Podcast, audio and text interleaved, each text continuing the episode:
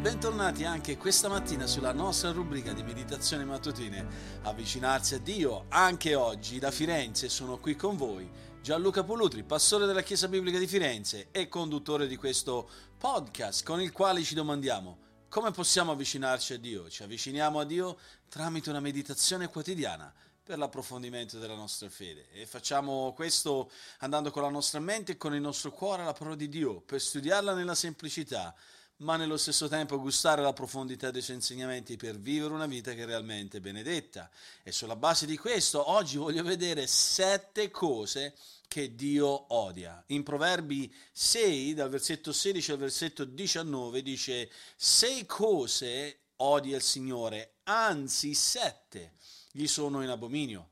Gli occhi alteri, primo, la lingua bugiarda, due, le mani che spargono sangue innocente, tre, quattro, il cuore che medita di segni iniqui, cinque, i piedi che corrono frettolosi al male, sei, il falso testimone che proferisce menzogne e chi semina, sette, discordie tra i fratelli. Sulla base di questo, per mezzo di questo brano in Proverbi al capitolo 6, in questi tre versetti, voglio vedere proprio questo aspetto che più che mai deve rimanere nella nostra mente e nel nostro cuore. Dio è chiaro riguardo le cose che gli sono in abominio, quelle cose che dispiacciono a Dio e che Dio odia, le abbiamo appena lette. Dio odia il peccato in qualsiasi forma. E questo è quello che Proverbi 6, versetti 17 e 19 eh, ci presenta in questo elenco di sette cose che Dio odia e gli sono particolarmente ripugnanti. Il primo sono proprio gli occhi alteri, in versetto 17, che raffigurano una persona orgogliosa, una persona arrogante, letteralmente che ha il naso all'insù, un superbo, un superbo, una persona superba che ha gli occhi alzati, l'orgoglio eh, che è nel suo cuore si riflette nei suoi modi di fare, nei suoi comportamenti. E forse l'orgoglio è uno tra i primi nell'elenco perché è al centro di ogni ribellione che possiamo uh, avere contro Dio.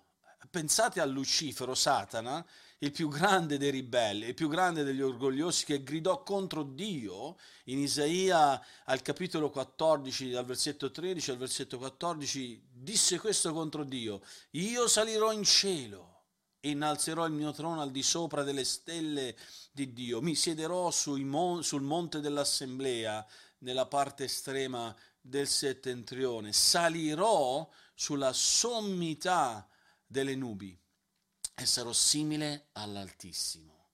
Questa è la superbia che viene proprio impersonificata qui da Satana in Isaia capitolo 14. Dio odia questa forma di orgoglio, ma non solo, Dio odia anche una lingua bugiarda. Eh, gli uomini spesso eh, giocano con la verità.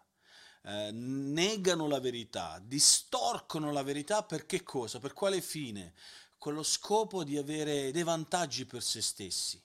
Ma Dio non può tollerare inganni di, di nessun tipo. Si aspetta che viviamo secondo il suo concetto, il suo standard di, di verità. E in terzo luogo, egli odia le mani omicide. Questo parla di persone eh, che sono proprio prese da quell'odio e da quella sete di vendetta eh, che è così forte nei loro cuori che sono pronti anche ad uccidere piuttosto che vedersi negare ciò che desiderano così passionatamente. Dio è colui che ha creato la vita e ne ha stabilito la sua santità. Ecco perché ha comandato che gli assassini fossero messi a morte in Genesi capitolo 9 versetto 6. Dio non vuole che l'uomo sparga il sangue di un altro essere umano perché, come si dice, per spada ferisci, di spada perisce. E questo è quello che Dio presenta. Dio anche odia un cuore malvagio che si manifesta con quei piedi ostili contro la sua volontà. A volte le persone cadono involontariamente nel peccato, ma ci sono quelle persone che pianificano attentamente le loro soddisfazioni peccaminose e poi corrono frettolosamente a mettere in atto quel piano malvagio per la soddisfazione della carne. Infatti, questo è quello che è qualcosa di più chiaro che succede nella vita di tutti coloro che sanno che quella cosa è peccato, eppure meditano e premeditano e fanno quella cosa che è diventato un idolo peccaminoso nel loro cuore. Infine, Dio odia la falsa testimonianza e quello spirito di divisione. Eh, testimoniare con falsità significa dire delle menzogne, delle bugie contro qualcuno che è innocente. E questo può ostacolare la giustizia, distruggere una reputazione persino distruggere la vita di una persona quello spirito di divisione è colui che crea divisione dove dovrebbero invece regnare l'unità e l'amore fraterno. Queste cose sono di abominio al Signore. I conflitti che vengono portati avanti con l'intenzione di far del male alle altre persone, creando divisioni e creando delle circostanze che portano sofferenze nella vita delle altre persone, Dio lo odia. E per quello, carissimi, queste sono cose molto ma molto importanti che ci devono spingere a esaminare il nostro cuore. E per quello voglio darvi alcuni suggerimenti applicativi. Questi peccati caratterizzano la vita dei non credenti.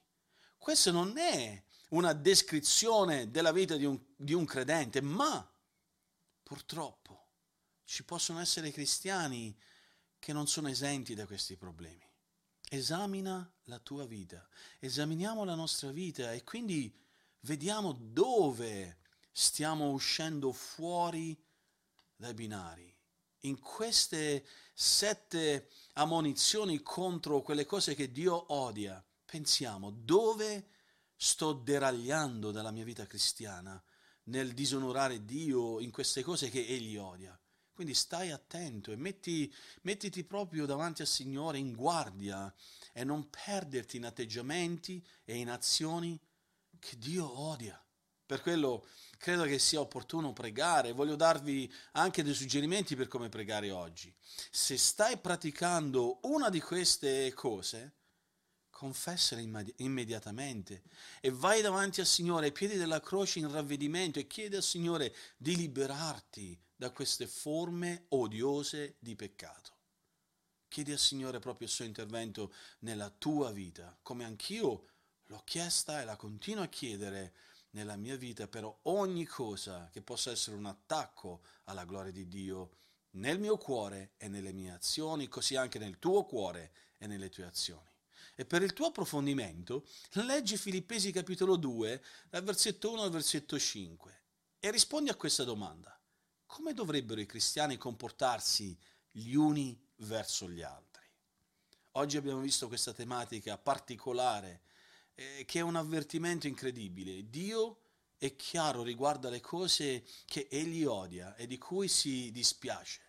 E ne abbiamo viste per mezzo di proverbi. Stai molto attento eh, che il Signore proprio possa darti quella prontezza a rigettare quello che Egli odia e a mettere in pratica quello che Egli vuole. Che Dio ci benedica in questo anche oggi.